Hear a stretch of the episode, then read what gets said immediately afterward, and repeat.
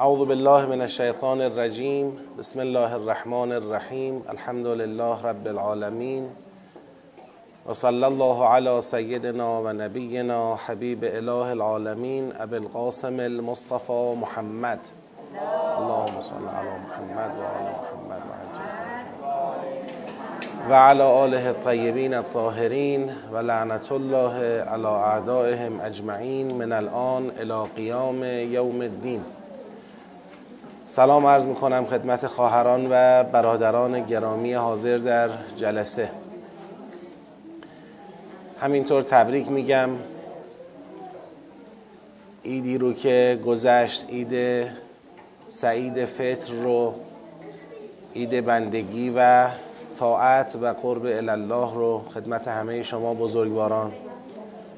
و از خدا می‌خواهیم اونچه که در ماه مبارک رمضان از توشه تقوا نصیب ما کرد اون رو توفیق حفظ و نگهداریش رو به ما عطا بکنه. بتونیم از این ذخیره معنوی انشاءالله تا ماه رمضان سال آینده اگر اراده خدا به حیات ما باشه و به ادامه زندگی ما در این دنیا باشه انشاءالله بتونیم از این توشه معنوی بهره ببریم.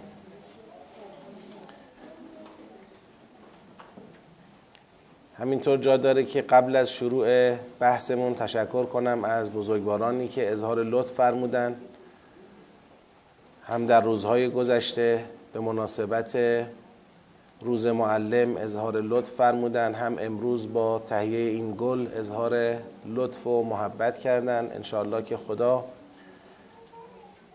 بیش از اونچه در ذهن شما و دل شما هست سعادت و حسن عاقبت به شما و اهل و نسلتون عنایت کنه و دنیا و آخرت شما رو به نور قرآن و مکتب اهل بیت علیهم السلام منور کنه و لحظه ای و کمتر از لحظه ای دست شما رو و دست ما رو از دامان پرفیز قرآن و اهل بیت کوتاه نکنه.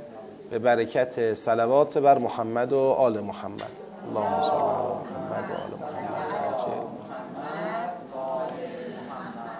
خب ما طبق روالمون الان باید دیرم کردیم. باید در خدمت شما باشیم برای پرسش و پاسخ. اگر سوالی هست من در خدمتم. تا ساعت یازده و نیم برای پرسش و پاسخ در خدمتیم. ناظر به بحثای قبلی سوالی هست؟ بفرمایید. یک بحث بحث هلیت و حرمت اطعمه بود که یکی از اشکالات و شبهات اهل کتاب این بود که چرا احکام اسلام با احکامی که اونها اون روز بهش پایبند بودند یا حداقل در رساله های عملیشون مطرح بود چرا این احکام متفاوته؟ چرا بعضی چیزا در دین اونا حرام بوده و امروز اسلام اومده اونا رو حلال کرده؟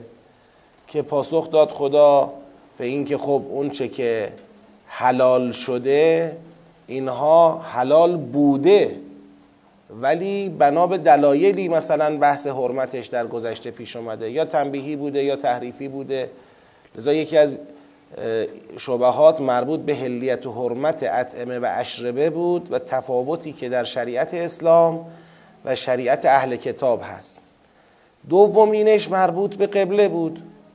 یه شبهه دیگری هم ناظر به قبله بود که آقا اگر شما اسلام یه دین توحیدی در ادامه ادیان توحیدی هست خب دین توحیدی قبلش بیت المقدس دیگه. ما رو به بیت المقدس داریم عبادت می‌کنیم خدا را می‌خوانیم و پرستش می‌کنیم. چرا اسلام اومد جهت قبله رو تغییر داد؟ بالاخره یه شبهه اینطوری هم هست که خدا می‌خواد بگه خانه خدا که الان در مکه واقعه یعنی کعبه مقدسه این اول بیت وضع للناس حتی قبل از بیت المقدس این خانه خانه توحید و محل و مرکز پرستش خداست. پس اینکه شما بگید اومده یه تغییر اساسی ایجاد کرده در نقطه پرستش و کانون عبودیت و توحید نه اینم نیست. پس شبهه دوم ناظر به قبل است. دیگه ببینید میگه کل الطعام کان حلا لبنی اسرائیل الا ما حرم اسرائیل علی نفسه. این الا خودش میفهمونه اونچه که اسرائیل بر خودش حرام کرده بر بنی اسرائیل هم چی شده؟ حرام شده. می‌دونم. اون علا نفسهی حرام کرد. اون چه او علا نفسهی حرام کرد از اون کل تعام هلن استثناء شد. یعنی خداوند این تکلیف رو و این علم رو به هلیت و حرمت اولا و به ذات به کی داد؟ به اسرائیل داد. و اسرائیل بنده خدا یعقوب علیه السلام طبق علم الهی اون رو بر خودش حرام کرد. بعد آنچه را خدا او بر خودش حرام کرد به علم الهیش از کل تعام هلن بنی اسرائیل استثناء کرد. پس بر بنی اسرائیل هم حرام شد.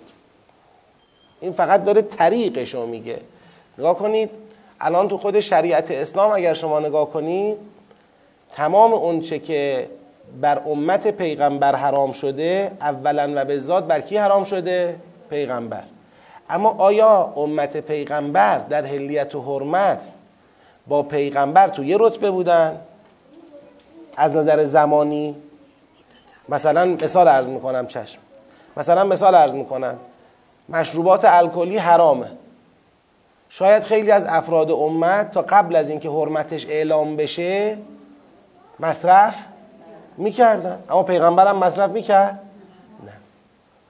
یعنی پیغمبر اولا و به ذات به اون هلیت و حرمت به علم الهی عامل بوده عالم و عامل بوده بعد منتقل شده این به امت. حالا این که با یه فاصله ای منتقل شده فاصله زمانی مثلا اسرائیل علیه السلام حضرت یعقوب بر خودش حرام کرده یه چیزایی رو طبق علم الهیش ولی در اون لحظه همه بر بنی اسرائیل حرام نشده که به تدریج اینا بر بنی اسرائیل حرام شده. لذا این مرز رو می‌بینید اون علا نفسهی رو می‌بینید. و الا همین الای استثناء در اینجا میفهمونه اون چه اسرائیل بر خودش حرام کرده از کل تعام هلن بنی اسرائیل استثناء میشه. پس دیگه اینا بر بنی اسرائیل هم حلال نخواهد بود. حرام است. بفرمایید. نتیجه نگرفتم فعلا. نه. من تا جایی که حالا در تعابیر شبیه به این ما تو قرآن کریم داریم. مثلا گاهی برای قرآن کریم اشاره می‌کنه به هازا گاهی به زالکه میگیم هازا چرا زالکه چرا؟ میگیم دو تا اختلاف تعبیر هر کدوم یه جنبه ای از قرآن رو نشون میده. هازا می‌خواد بگه قرآن در دسترس شماست. زالکه می‌خواد بگه شعن قرآن خیلی بالاست. شما کجا قرآن کجا؟ هر دوتاش هم چیه؟ درست. ما یه همچین جوابی رو می‌تونیم اینجا هم بدیم. الا الا. الا یعنی جهتگیری قرآن هدفگیری قرآن سمت و سوی قرآن. شما هستید. به سمت و سوی شما قرآن توجه کرده و نازل شده. علا یعنی اون عظمت و اشراف قرآن بر شما. یعنی اینکه قرآن به سمت و سوی شماست این زیر پروبال شما نیست. شما زیر پروبال قرآنید. یعنی جوابای اینطوری میشه داد. الا و علا بالاخره الا اون سمت و سو جهتگیریه علا اون اشراف و استعلاه.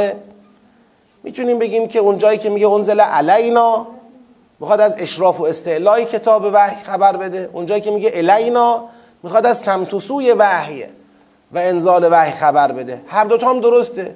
دو تا جنبه مختلف از یک حقیقته. منتها من حالا پیش خودم میگم اینا در حد حدسه. اینایی که ما میگیم مثلا اینجوری زالکت هازا الا علا در حد حدسه. به ذهن ما اینجوری میاد. اما واقعا علمه. برای من که خیلی علم نیست. حدسه. فکر می‌کنم اینطوری باشه.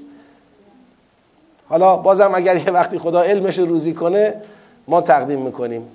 انشاءالله روزی شما کنه شما به ما بگید. توی خیلی بحث های دیگه ما بارها مطلب رو گفتیم. واقعا ما در کنار اقیانوس قرآن یک کف دستی به سطح مبارک و مقدس قرآن ظاهر قرآن کف دستی همچین می‌کشیم و رد میشیم. ما چیزی زیادی نمی‌دونیم. حالا اون مقداری که از یه وقتایی میگن حجت دیگه ظاهر حجته. یه چیزی در حد ظهور باشه. خب ما اخذ می‌کنیم. امید به این که درست فهمیده باشیم. امید به این که بالاخره خداوند ذهن و قلب ما رو به اونچه که درست حق حقیقت صحیح هدایت کرده باشه. و الا اونقدر در قرآن حرف ها هست که واقعا ما دسترسی نداریم.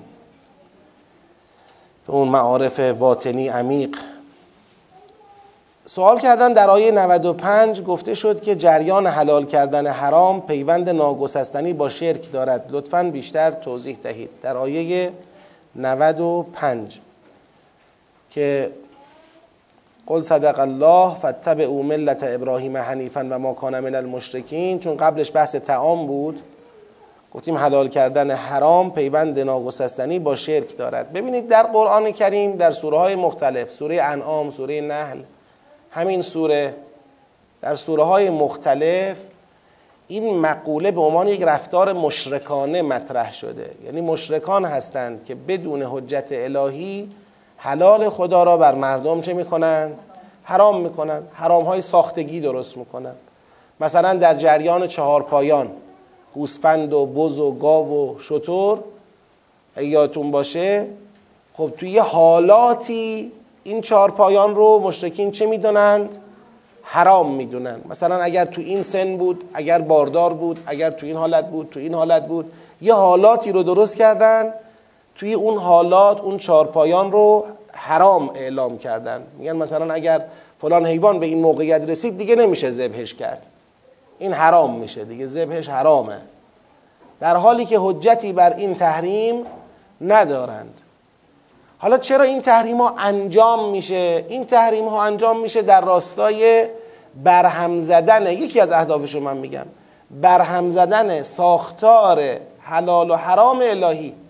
چون هر جا چیز حلالی حرام شمرده بشه یک غیر از اینکه خودش یک آفته غیر از اینکه خودش یک آفته و بندگان خدا رو از دسترسی به حلال خدا محروم می‌کنه آفت دیگری رو هم بغلش ایجاد می‌کنه و اونم این که معبری باز می‌کنه که حرام حلال شمرده بشه.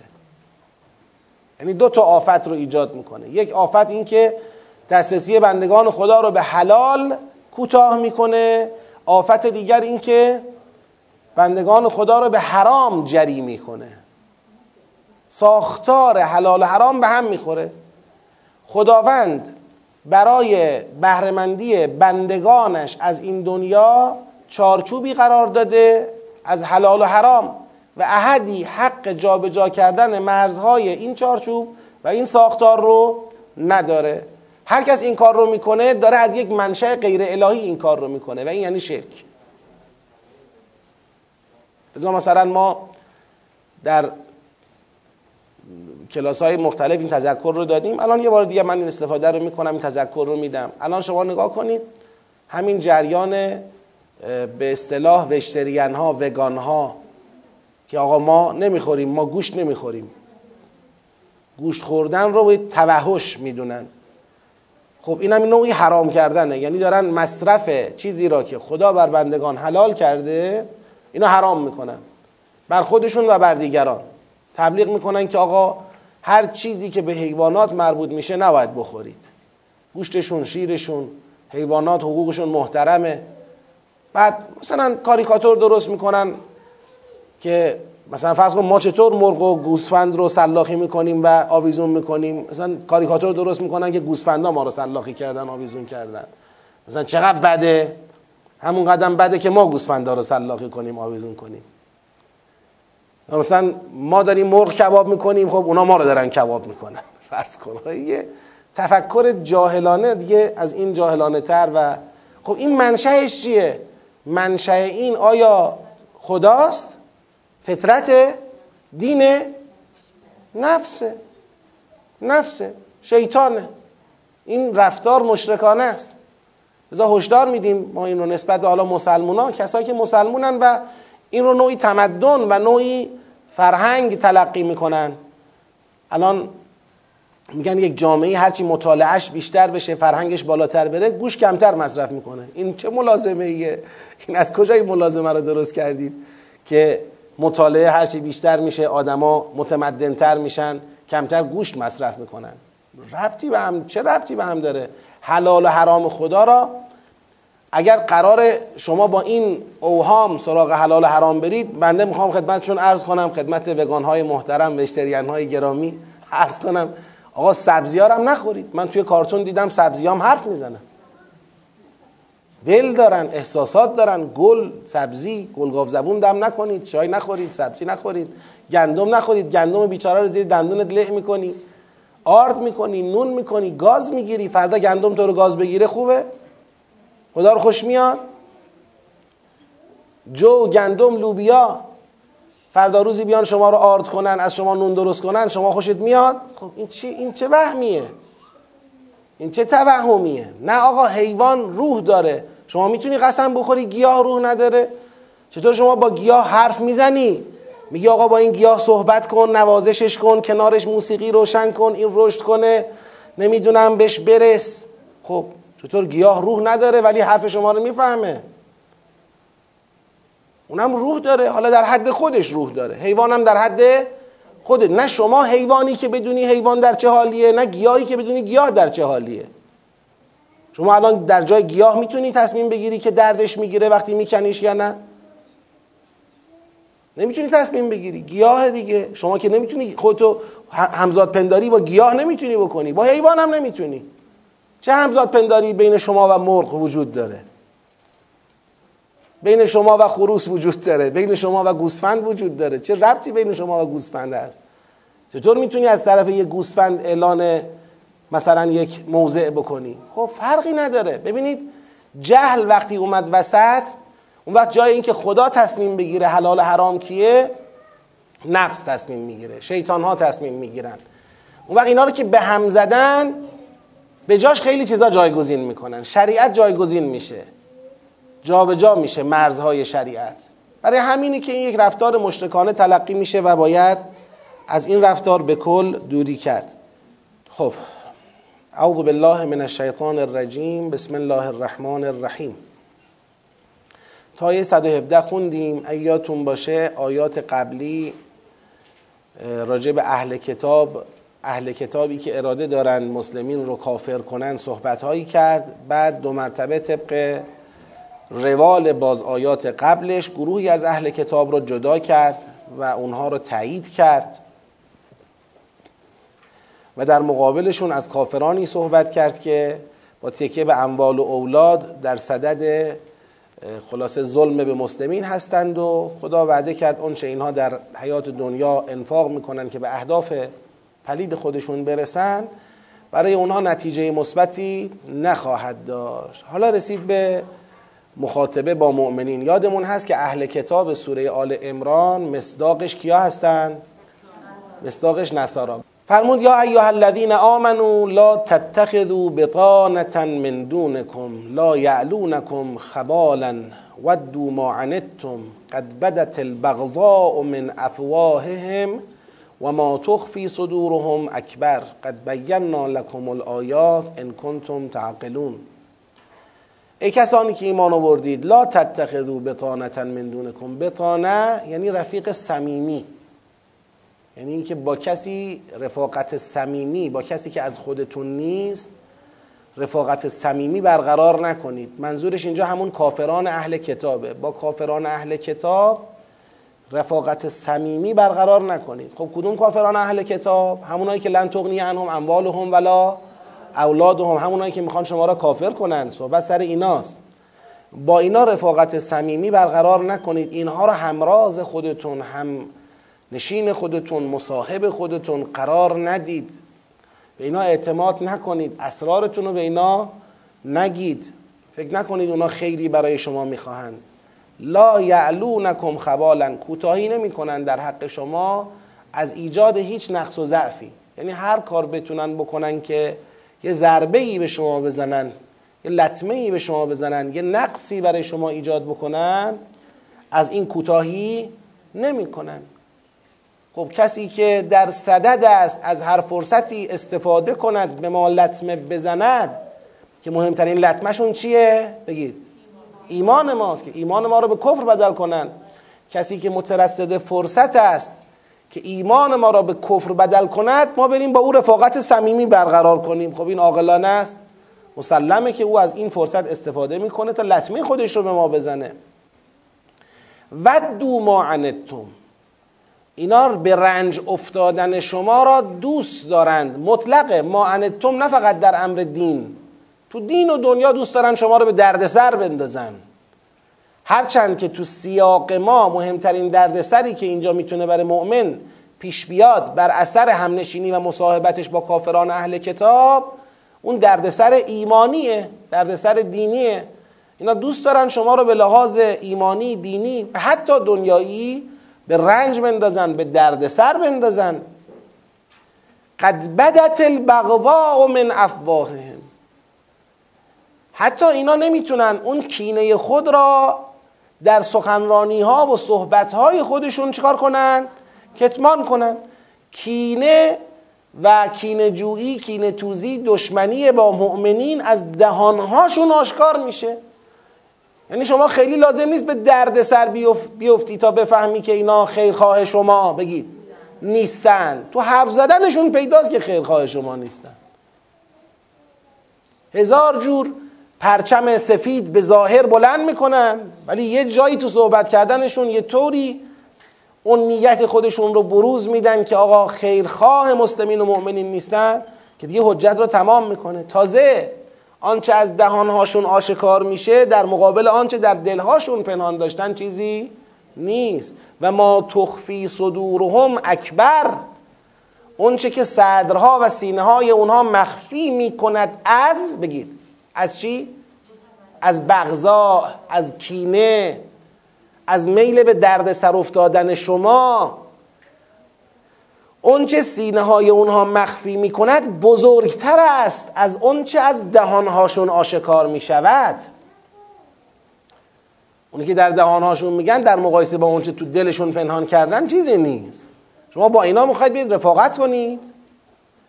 با اینا می‌خواید برید مثلا فرض کنید به خیال خودتون به خیال خام خودتون معامله برد برد بکنید. اینا وای میستن شما چیزی ببرید. اینا به شما امتیاز میدن. اینا به نفع شما قدمی برمیدارن. برای شما کاری می‌کنن. اینا نمی‌خوان سر به تن شما باشه. نمی‌خوان نفس بکشید شما. و شما دلتون خوشه که الان برای شما یه تصمیمی بگیرن که با اون تصمیم مشکلات مرتفع بشه. قد بینا لکم الآیات ان کنتم تعقلون. ما آیات رو به وضوح و روشنی برای شما گفتیم. اگر چنین باشید که پایبند شوید. تعقلون گفتیم عقل در قرآن معنی پایبندی التزامه اگر ملتزم باشید خب دیگه اگه شما آیات براتون روشن شد و نخواستید ملتزم بشید قهرن این لطمات به شما می‌رسد وارد می‌شود. خبال عنت بغضا از ناحیه اونها متوجه شما می شود لطمه بهتون می‌زنن دردسر دراتون ایجاد می‌کنن کینه توزی خود را با شما به جریان در میآورند. لطمه را شما می‌خورید. ما آیات رو گفتیم بهتون ان کنتم تعقلون. ها انتم اولاء تحبونهم. مؤمنان شما اون کسانی هستید. ها شما. با شما هستم. انتم شما اولائه اون کسانی هستید که تحبونهم. شما این کافران اهل کتاب را دوست دارید. ولا یحبونکم. ولی اونا دوستتون ندارن. دیدید؟ یک نمی‌دونم چجوریه. یه همچین تمایلی یه حس محبتی. الان شما نگاه بکنید در کشورهای اسلامی فرض بکنید حالا من اینا رو نمی‌خوام همه رو در یک رتبه و یک تراز قرار بدم. کافران اهل کتاب توریست بیان. تو شهرها توی مثلا گردشگاه ها بچرخن. به شدت مورد احترام توجه. یعنی اون لطف و محبتی که به خودمون نمی‌کنیم به اونا می‌کنیم. ایشون از خارج تشو بردن حیف خلاصه باید موازش بود. به خودمون اونقدر لطف نداریم که به اونا لطف می‌کنیم. حالا شما برو تو کشورهای اونها. آیا اینقدر مورد لطف و احترام اونها هستی؟ ها انتم اولاء تحبونهم ولا یحبونکم. بابا شما دوستشون دارید ولی اونا دوستتون محبت خوبه دو طرفه باشه. یه طرفه باشه فقط شما دوست داشته باشی اون دوست نداشته باشه و لطمه می‌خوری. و تؤمنون بالکتاب کله. دوستتون ندارن در حالی که شما به کل کتاب بگید. ایمان دارید. بالکتاب کله یعنی چی؟ یعنی شما به کتاب های آسمانی اونها هم مؤمنید. به پیغمبران اونها مؤمنید. به کتاب های آسمانی اونها مؤمنید. با این حال دوستتون ندارن. هرچند شما به صرف اینکه اونا به بخشی از کتاب ایمان دارند اونها را دوست دارید. ببینید از همین تؤمنون بالکتاب کلهی میشه وجه تحبونهم هم در آورد. که تحبونهم از چه جهت تصحیح میشه قابل قبول میشه توی جامعه ایمانی؟ از اون جهت که میگیم آقا بالاخره این به بخشی از کتاب چه داره؟ تو خیال خودمون. ایمان داره. شما به هوای این که او بخشی از کتاب رو قبول داره دوستش داری. ولی او شما را با اینکه کل کتاب را قبول داری دوست نداره. اون دنبال کار خودشه. و اذا لقوکم قالوا آمنا. همین اذا لقوکم قالوا آمنا نشون دهنده وجه محبت مؤمنانه. وقتی شما را ملاقات می‌کنن میگن ایمان آوردیم. ما در سوره بقره توضیح دادیم.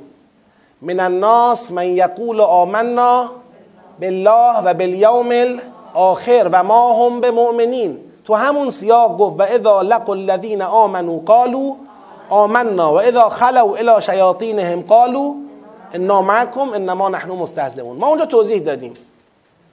وقتی مؤمنان را می‌بینند می‌گویند ایمان آوردیم نمی‌گویند ایمان آوردیم به رسول شما به قرآن شما به کتاب شما. این اون نیست.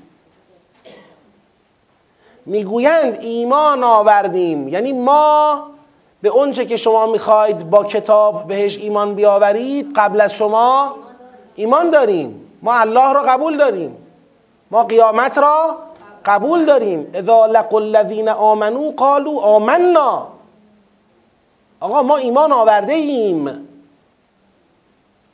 و اذا خلو اما وقتی تو خلوت قرار می‌گیرن این حرف رو چرا به شما می‌زنن؟ که شما را به خودشون جذب کنن. بگن آقا ما بالاخره تو اصل ایمان به خدا تو ایمان به معاد با هم چی هستیم؟ مشترکیم هم جبهه ایم شما را جذب خودشون کنن.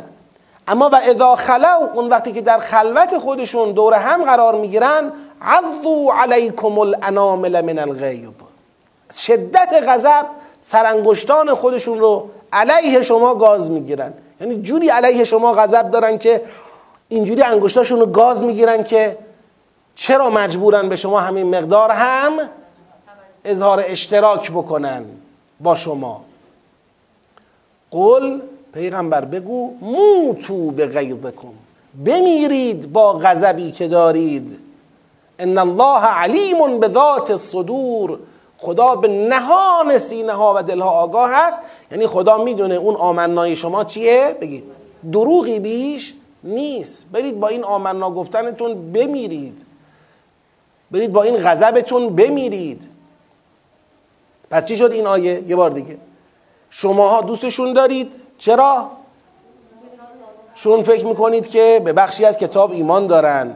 فکر می‌کنید خدا را قبول دارن. اقلا قیامت را قبول دارن. یه اشتراکاتی با شما دارن. ولی اونا دوستتون ندارن. با اینکه شما به کل کتاب ایمان دارید. اینا کسایی که در ظاهر خود را به شما مؤمن جلوه می‌دهند. در ظاهر میگن ما مؤمن به خدا و قیامتیم ولی ما هم بگید به مؤمنین. در ظاهر میگن مؤمنین اما تو خلوت خودشون از همین مقدار که در ظاهر با شما اشتراک نشون میدن تو غیظ و غضبند. تو غیظ و غضبند. انگشتان خود را میگزند از شدت غضب علیه شما. بهشون و در جواب اونها بگو بمیرید با غیظ و غضبتان. ان الله علیم به ذات الصدور. ان تمسسکم حسنتون. اگر یک نیکی یه خوبی یه حسنه ای به شما برسد تسؤهم. ناراحتشون می‌کنه. که آقا اینا چرا یه خیری بهشون رسید؟ خدا می‌خواد بگه ببین اینا رفیق شما. تمام این حرفا این آیات اینه. جان این آیات اینه. اینا رفیق شما نیستن. دوست شما نیستن. آقا اشتباه نکنید.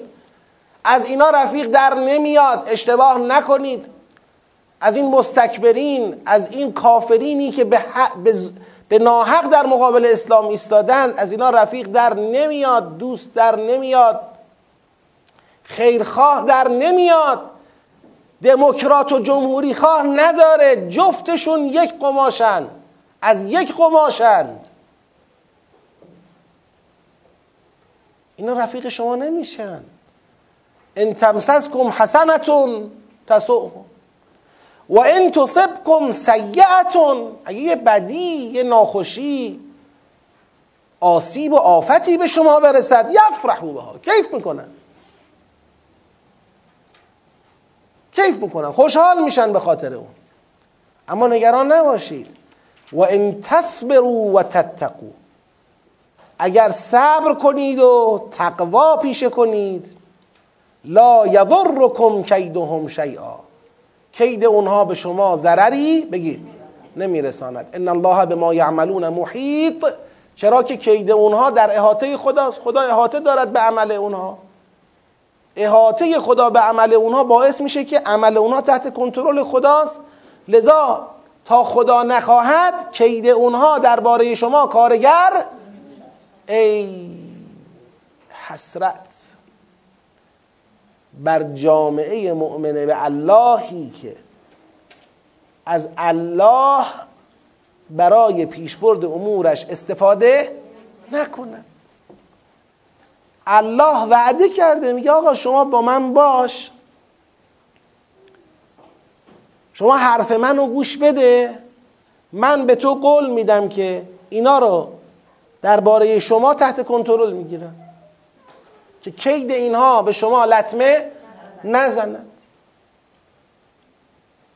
تو می‌تونی مطمئن باشی که اگر با الله بستی کید اینها لطمه ای به تو نمی‌زنه و اگرم یه جایی کید اونها به تو لطمه ای زد می‌تونی مطمئن باشی که ازن الله توش بوده یه هدفی هم پشتش هست. یه خیری توش برای شما هست. اینه دیگه اون ایمانه اینه. اون که انسان احساس امنیت کنه احساس کنه خدا او رو در امنیت قرار داده. او همینه. لذا یه جامعه ایمانی اگر فقط با محاسبات عادی مادی و دیپلماتیک و سیاسی خاص با کفار روبرو بشه کلا سرش میره. ضرر می‌کنه. خیلی از option ها و گزینه ها به نفع جامعه ایمانی در سنت های خدا وجود داره که به خاطر بیاعتمادی مؤمنین فعال نیست. فعال نیست ما اعتماد نمی کنیم ما باور نمی کنیم می ترسیم می ترسیم حرف خدا رو گوش بدیم خدا به حرف خودش عمل نکنه. و خنده داره. مایی که نفس کشیدنمون به او بنده آب خوردنمون به او بنده. غذا خوردنمون به او بنده. ثبات و استقرار زمینمون که داریم روش را میریم به او بنده. سوره ملک یادتون بندازید. ما که همه امنیتمون تعاممون مشروب شرابمون خوردنیمون نوشیدنیمون همه و همه به او بنده. ما به او اعتماد نمی کنیم. میترسیم او به قولش عمل نکنه زیر قولش بزنه. با محاسبات و معادلات خودمون جلو میریم. و با این محاسبات و معادلات کار رو به هم می‌زنیم. برنامه رو خراب می‌کنیم. یه وضعیتی ایجاد می‌کنیم که از جانب پروردگار اون حمایت و اون نصر عزیز اون یاوری که هیچ نفوذی در اون وجود نداره به ما نمی‌رسه. option ها فعال نمیشه. خب خیلی خسارت دیگه خیلی حیفه. خیلی حیفه. علیکم السلام. حالا من این نکته راجع به این آیه بگم. این بحث إن تصبكم سيئة يفرحوا بها. این یه فضای سخن داره که الان از اول إذ غدوت وارد اون فضای سخنه میشیم. این از غدوته سرآغاز یه فصلی از این سوره است که مربوط به جریان جنگ احده. احد بودنش موضوعیتی در بحث نداره. ولی برای اینکه بالاخره به لحاظ تاریخی بدونید به چی مربوط میشه عرض می‌کنم. این سرآغاز جریانات یک جنگی است که در این جنگ مؤمنین و مسلمین دوچار چی شدن؟ دوچار شکست شدن. این شکسته همون سیعتون تصبکمه ان تصبکم سیعتون یفرحو بها. این شکست مسلمین و مؤمنین توی این جنگ مایه خوشحالی کیا شده؟ کافران اهل کتاب شده اصطلاحا مسلمان ها رو دشمنشاد کرده. و این دشمنان دارن از این فرصت استفاده می‌کنن برای یارکشی. و در واقع این فضای سخن کل سوره آل امران که اصلا قصه سوره آل امران که از اول خدا شروع کرده بحث رو متشابهات و محکمات و بعد کافران اهل کتاب و چه و چه بحث سر اینه که مسلمان ها دشمن شاد شدن. حالا تو این فضای به ظاهر شکستی که متوجه کیا شده؟ مسلمین شده. و علل قاعده الان مسلمون ها رو به نقطه ای رسونده که خودشون آماده هستند متزلزل بشن درباره وعده های خدا؟ خب خدا بگید تو این جنگ هوای ما را نداشت؟ ما متحمل چی شدیم؟ شکست مفتزهانه ای شدیم؟ خب از یک طرف این خودش یه زمینه درست می‌کنه که پس چی شد؟ آخه می‌گفتیم خدا پیغمبر امایت فلان. این از یک طرف. از طرف دیگه زبان دشمن هم دراز شده برای یارکشی حالا شما چی میگی؟ فضا اینه. دشمن کی الان اینجا؟ الان دشمن اینجا کافران اهل کتاب. چی نشانه گرفتن از ما؟ چی ما رو نشانه گرفتن؟ ایمان ما را اینا دشمن ایمان. اینا با ایمان ما کار دارن. اون دشمنی که توی میدون در مقابل شکست خوردیم جهاد نظامی بود. اما اینا ما در مقابل این کافران اهل کتاب توی جهاد فرهنگی هستیم. ما در مقابل مشرکان شکست خوردیم و الان حمله بعدی رو کیا شروع کردن؟ کافران اهل کتاب شروع کردن که خلاصه یارکشی خودشونو داشته باشن از اینجا خدا وارد جریان جدیدی در این سوره میشه که بحث اصطلاحا جنگ احد وقایع جنگ احد با یه مقدمه خدا شروع می‌کنه. من فل جمله بهتون بگم. یه مقدمه خدا شروع می‌کنه. تو این مقدمه خدا فضایی رو درست می‌کنه که کاملا آماده حمایت از کیا بود؟ حمایت از مؤمنین بود. و کیا آماده جلب حمایت خدا نبودند؟ بگید. خود مؤمنین. یعنی خدا آماده بود که از مؤمنان صد درصد کامل حمایت کند. ولی مؤمنان آماده نبودند که حمایت خدا را صد درصد و کامل دریافت کنند. و لذا اینجا یه شکستی رقم خورده. این شکسته داره بررسی میشه. با این مقدمه علل و عوامل این شکست و بعد حالا که شکست خوردیم چه رفتاری باید بکنیم؟ چه جور باورهایی رو باید مراقبت کنیم که به هم نریزن؟ آقا حالا که شکست خوردیم ما می‌تونیم بگیم پس وعده های خدا پوچه می‌تونیم بگیم پس خدا حمایت نمی‌کنه می‌تونیم بگیم پس مثلا چه و چه که هم متزلزل بشیم بذاریم بریم. اینجوری نیست. لذا بحثا بسیار از اینجا بعد بحثای حساس و دقیقیه. لطفا شما هم با دقت دنبال بکنید. و از غدوت من اهلک تبوع المؤمنین مقاعد للقتال. و به یاد بیارید اون وقتی را که پیغمبر تو غدوت من اهلک صبح غدوت غدات صبح. اول صبح خارج شدی از بین اهل و عیالت خدافزیاتو کردی. حالا این رو من اهلک هم یه تأکیدی می‌کنه. سلام علیکم. رو من اهلک هم یه تأکیدی می‌کنه بالاخره داره یه توجهی میده به اینکه این خروج خروج بالاخره حاشیه داری بود. آسون نبود. از غدوت من اهلک. تبوع المؤمنین مقاعد للقتال. شروع کردی تبوع مسترش میشه تبویع تبوعه. تبوعه یعنی جاساز کردن یعنی آرایش دادن هر کسی رو در جای خود مستقر کردن. غدوت من اهلک تبوع المؤمنین مقاعد للقتال. یعنی سر صبح از اهلت خدافزی کردی آمدی به سمت میدان جنگ.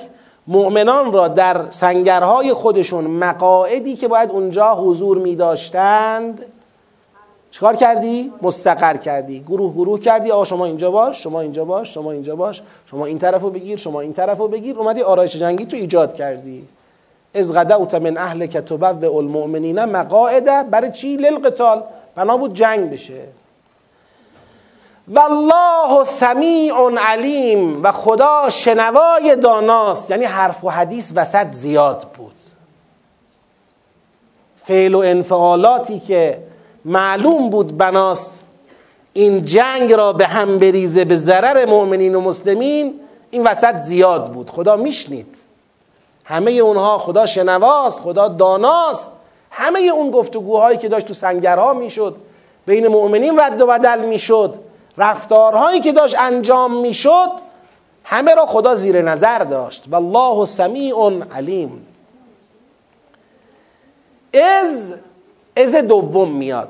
این از دوم یه جورایی کلا بدل از اوله. یعنی می‌خواد بعد دوم همون صحنه را بگه. یک بعد صحنه این بود که پیغمبر تو داشتی اینا رو آرایش جنگی می‌دادی اما اون وسط سر صدا زیاد بود خبرایی بود. خدا داشت میشنید و داشت می‌دید می‌دانست. چی بود اون سر صداها؟ سر چی بود؟ از همت طائفتان منکم ان تفشلا. رسما دو گروه از شما مؤمنین اراده کرده بودند که فشل را پیشه کنند. فشل یعنی چی؟ سستی، ناتوانی. اراده ناتوانی کردن یعنی چی؟ یعنی مطمئن کرده بودن خودشان را که ما از پس این جنگ بر نمیایم و حاضر به جنگ نبودن. می‌خواستن میدان را چیکار کنن؟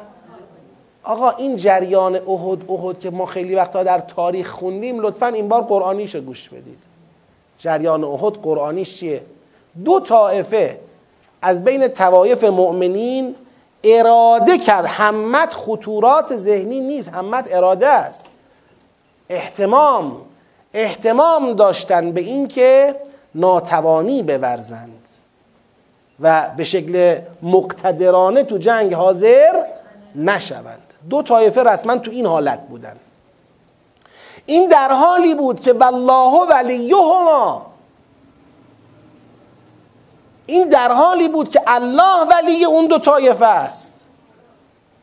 این در حالیه داره به اونا اعتراض می‌کنه میگه این چه اراده فشلی است در جایی که خدا پای کار بگید ایستاده. در جایی که خدا ولی شماست.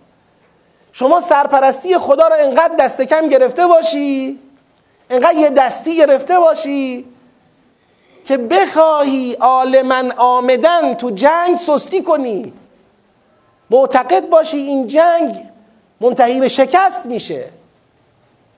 معتقد به عقب نشینی باشی. معتقد به تسلیم باشی. معتقد به واگذاری جنگ. به نفع دشمن باشی. بعد خدا میگه و علی الله فلیتوکل المؤمنون. مؤمنان باید بر خدا توکل کنند. یعنی اینجا یک اشتباهی که اتفاق افتاد برای این دو طایفه این بود که اینا با اراده فشل از ولایت الله غافل بودند و بر خدا توکل بگید. نکردند. در حالی که باید به ولایت الله توجه می‌کردند و باید بر خدا توکل می‌کردند. بعد خدا میگه جا هم داشت. یعنی یه بار این است که ما توقع داشته باشیم. این دو طایفه بر خدا توکل کنند و به ولایت خدا توجه کنند. صرفا به اتکاع ایمانشون. نه آقا صرفا ایمان نبود. قبل از اینکه اینجا تو یک چنین جنگی واقع بشوند تو بدر تجربه کرده بودن نصرت الهی را. این دو طایفه از جمله بقیه مؤمنان در کنار بقیه مؤمنان تو بدر تجربه کرده بودن که خدا حمایت کرده بود. و لقد نصرکم الله به بدر و انتم اذله. مگر غیر از این بود که شما مؤمنین تو جنگ بدر عده و عده کمی داشتید. اذله یعنی به لحاظ ظاهری شما شکست پذیر بودید. امکان شکست دادن شما این آب خوردن بود. یک عده قلیلی بودید با سلاح اندک. اگر بنا به این بود که قلت تعداد و قلت سلاح عده و عده باعث شکست باشه باید کجا باعث شکست می‌شد؟ تو بدر باید می‌شد. شد؟ خب نشد. ولقد نصرکم الله به بدر و انتم اذله. شماها ناتوان و ضعیف و ذلیل در مقابل دشمن بودید. خدا اومد وسط. حمایتتون کرد نصرتتون کرد پیروزتون کرد. خب امروز از شما توقع چیه؟ فتق الله. ببینید این بحثه که اینجا گفت علی الله فلیتوکل اینجا گفت اتق الله. یعنی اینا تو فضاییه که هنوز جنگ در نگرفته شکست حاصل نشده. خدا داره میگه بابا این فشل چرا؟ این قفلت از نصرت خدا در جنگ بدر چرا؟ خب توکل بکنید و تقوای الهی پیشه کنید. داره یادآوری می‌کنه میگه ببین ما تو این صحنه بودیم حالت این بود پیغمبر داشت لشکر رو آرایش جنگی می‌داد هر کی سر جای خودش میشون اما حرف و حدیث زیاد بود سر صدا زیاد بود. دو تا گروه بودن که محتم بودن احتمام داشتن بر اینکه این جنگ رو باید واگذار کرد. این جنگ شکست است. دو تا گروه اینطوری داشتن نقش آفرینی می‌کردن اشتباه می‌کردن. مگر خدا ولی نیست؟ مگر خدا نباید بر او توکل کرد؟ مگر خدا تو بدر یاری نکرده بود؟ در حالی که شماها ذلیل و ناتوان بودید. فتق الله. پس شما تقوای الهی امروز پیشه کنید. لعلکم تشکرون. یعنی تقوای امروز شما شکر بدره. تقوای امروز شما در احد شکر بدره. خب خدا در بدر این نشون داده بود به شما قدرت خودش را نصرت خودش را. الان هم می‌تونستید شما به شکرانه اون قدرت نمایی خدا در بدر محکم بیستید. چرا کوتاه اومدید؟ چرا احساس فشل کردید؟ بعد میفرماید از تقول للمؤمنین. پیغمبر یادت وایساده بودی با مؤمنان حرف می‌زدی؟ وسط این جریان چی می‌گفتی به مؤمنان؟ می‌گفتی الان یکفیکم ان یمدکم ربکم به ثلاثت آلاف من الملائکت منزلین. منزلین؟ وایساده بودی سخنرانی می‌کردی برای اینکه این جریان فشل دو طایفه که دارد به کل لشکر آسیب می‌زند لطمه می‌زند آرایش جنگی لشکر را دارد به هم می‌زند. اینجا ایستاده بودی رو به لشکر سخنرانی می‌کردی. می‌گفتی آیا کفایت نمی کند شما را؟ ان یمدکم ربکم اینکه یاری کند پروردگارتان شما را. به ثلاثت آلاف من الملائکت مصومین منزلین با سه هزار فرشته نازل شده. داشتی به اینا دلداری می‌دادی بابا. بعضیا فکر کردن سلاست آلاف خمست آلاف در اینجا مال بدره. بنده چنین نتیجه ای را قبول ندارم. این متن سخنرانی پیغمبر در احده این ازهای قبلی را ببینید آقا. این ازهای قبلی از همت طائفتان از قبلیش از غدوت من اهلک و اینجا از تقول للمؤمنین. جریان بدر تو همون یک آیه تمام شد. میگه آقا خدا قبلا تو بدر یاریتون کرده بود. پس امروز تو احد این فشل چیه؟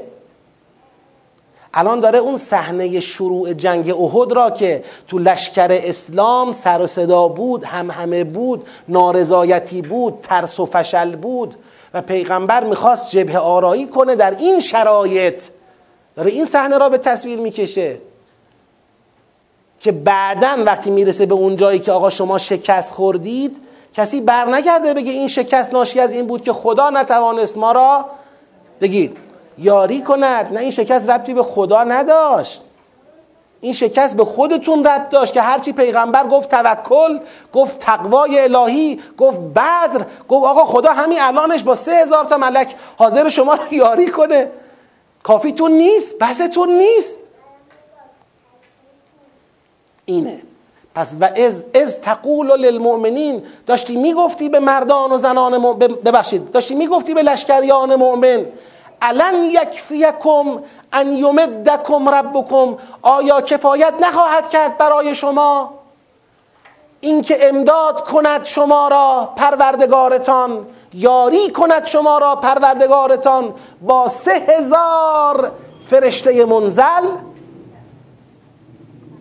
شما نگاه به خودت می‌کردی؟ داشتی می‌گفتی من نمی‌تونم نمیشه ما شکست می‌خوریم. خب سه هزار تا فرشته خدا برات میفرسته. کفایتتون نمی‌کنه؟ یعنی به زمیمه سه هزار فرشته منزل هم نمی‌تونید این جنگو ببرید؟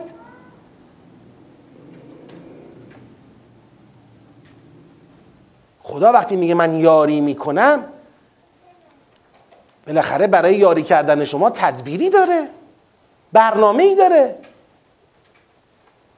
شما نمی‌تونید بهش اعتماد کنید. پیغمبر داره میگه. بعد میگه بلا. چرا؟ ان تصبرو و تتقو اگر صبر کنید و تقوا پیشه کنید. لطفا این صبر و تقوا رو ببینید. برگردیم. برگردیم. اینجا چی بود؟ ان تمسسکم حسنتون و ان تصبکم سیعتون و ان تصبرو و تتقو همین الان هم تکلیفتون صبر و تقواست. چه اینکه دیروز اونجا تکلیفتون چی بود؟ صبر و تقوا بود. عمل نکردید کتکش را خوردید. الان هم که اینا دارن علیه شما حجمه درست کردن الان هم تکلیفتون صبر و تقواست تکلیف دیگه ندارید. برگردیم با اینکه اینجا فصل عوض میشه ولی خواستم بهتون بگم که این فصل چه ربطی به فصل قبلی داره؟ حالا بعدا انشاءالله روش صحبت می‌کنیم. بلا ان تصبروا و تتقوا و یعتوکم من فورهم هذا یمددکم ربکم به خمسة آلاف من الملائکت مسومین. بابا اگر شما صبر کنید پیغمبر سخنرانیش اول احده صبح اول وقت داره حضرت سخنرانی می‌کنه از طرف خدا. اگر صبر کنید و تقوا پیشه کنید و حتی اگر همین الان با تمام فوریت بر شما حمله کنند يأتوكم کفار من فورهم هذا یعنی تو همین لحظه تو همین فوریت تو همین لحظه. اگر اینا به شما حمله کنند هم يمددكم ربكم بخمسة آلاف من الملائكة مسومين. یاری می‌کند پروردگار شما را با پنج هزار ملائکه مسوم. سر مسوم. تو تفاسیر گفتن که آقا مسوم یعنی نشاندار نشانه پرچم اسلام دست این ملائکه. باشد. یعنی رسما بیان با پرچم و اینا وسط مؤمنین و بجنگند. در حالی که اگر ما چند تا قرینه رو در قرآن توجه کنیم مسوم این نیست. قرینه اول این که اصلا جریان جنگ مسلمین با کفار در قرآن و در فرهنگ قرآن نمادی از عذاب خدا برای کیه؟ کفاره. نه نماد یعنی مصداق عذاب خدا برای کفاره. گفتیم وقتی اسلام آمد دیگه در دوره اسلام عذاب کافران به پیغمبر قرار نیست سیل و زلزله و نمی‌دونم بگید سیحه و سائقه و سنگ بارون و این حرفا. در دوره اسلام همونطور که معجزه پیغمبر از معجزات حسی به معجزه عقلی یعنی قرآن ارتقا یافت. معجزات لولش اومد بالا. عذاب اقوام هم از اون عذابهای حسی به لول بالا یعنی عذاب با جهاد. یعنی کافران به پیغمبر را خدا چگونه اراده کرده نابود کنه به دست مؤمنین؟ این در سوره مبارکه محمد صلی الله علیه و آله و سلم ذکر شده. آیه سوم. اونجایی که خداوند فرمود اگر خودم می‌خواستم اونجایی که خدا ما رو دعوت به جهاد کرد اذا لقیتم الذین کفروا فضرب الرقاب حتی اذا اثخنتموهم فشد الوثاق فاما منا بعد و اما فداء حتی تدع الحرب اوزارها. ذلك ولو یشاء الله بگید. لنتصر منهم. اگه خدا خودش می‌خواست خودش نابودشون می‌کرد. ولکن لیبلو بعضکم به بعض. اما می‌خواد به دست شما این کار رو بکنه که یه آزمایشی برای شما درست کرده باشه. یعنی در دوره اسلام عذاب کافران به پیغمبر به دست مؤمنین بناس انجام بشه. 1400 سال گذشته. چهارده هزار سال دیگه هم بگذره تا مؤمنین به بلوغی نرسند که خودشون کفار را نابود کنند و جهان در سلطه ایمان و اسلام باشد. تا به این بلوغ نرسند خدا صبر می‌کنه. امام زمان علیه السلام هم در پس پرده غیبتن منتظر این بلوغ.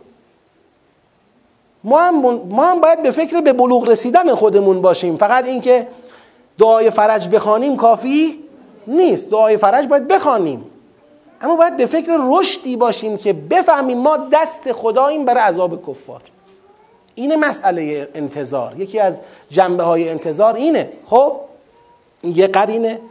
قرینه دوم این که خواستم بگم مصومین یعنی چه اینه؟ وقتی که فرشته ها آمدن قوم لوط را نابود کنن گفتن لنرسل علیهم حجارتن.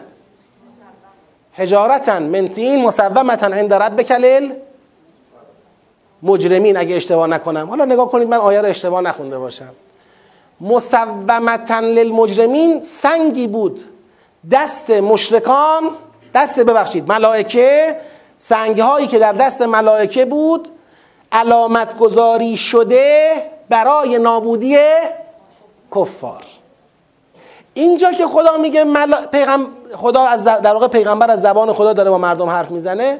اگر صبر کنید تقوا پیشه کنید حتی اونا همین الان به شما حمله کنن اون وقت پروردگار شما را یاری می‌کنه با پنج هزار ملک که اینا چی باشن؟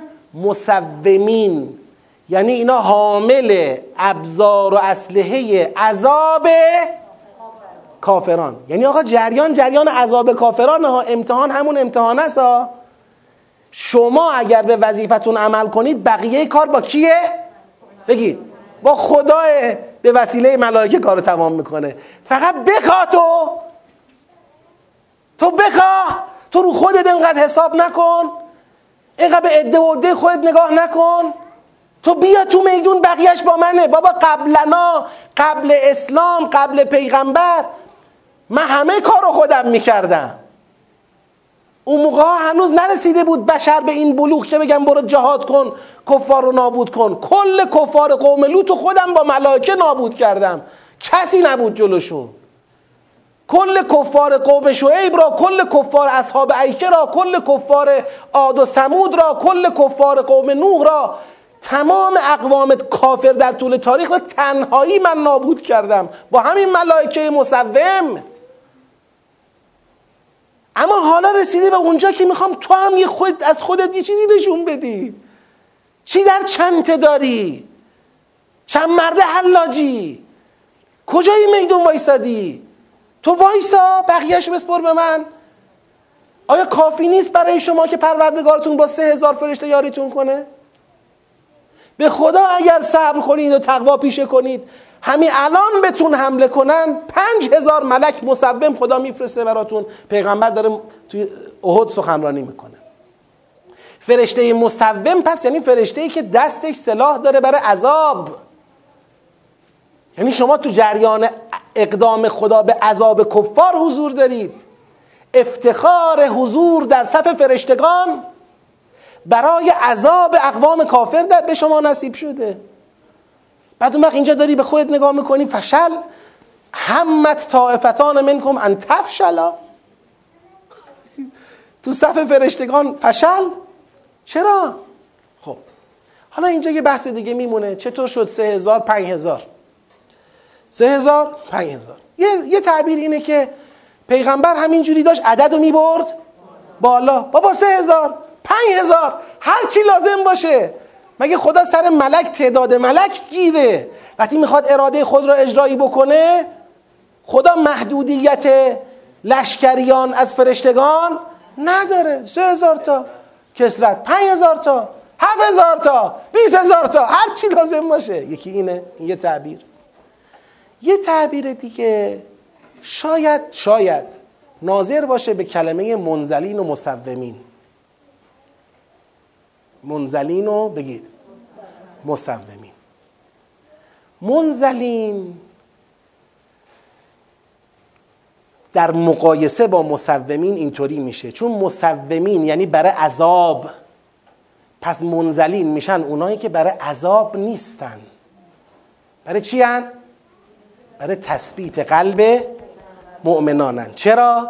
چون گفت انزل السکینت علی قلوب المؤمنین لیزدادوا ایمانا مع سوره مبارکه فتح سوره جهاد. اونجایی که خدا لشکر داشت میچید گفت لشکریان من. پس یک قسمت تنزل فرشتگان برای تثبیت قلب مؤمنانه. بگه آقا محکم باشید. از جانب خدا روح الهی را بیاورند اون امداد ویژه خدا را بیاورند بر قلب مؤمنان بگید نازل کنند که اینا مستحکم.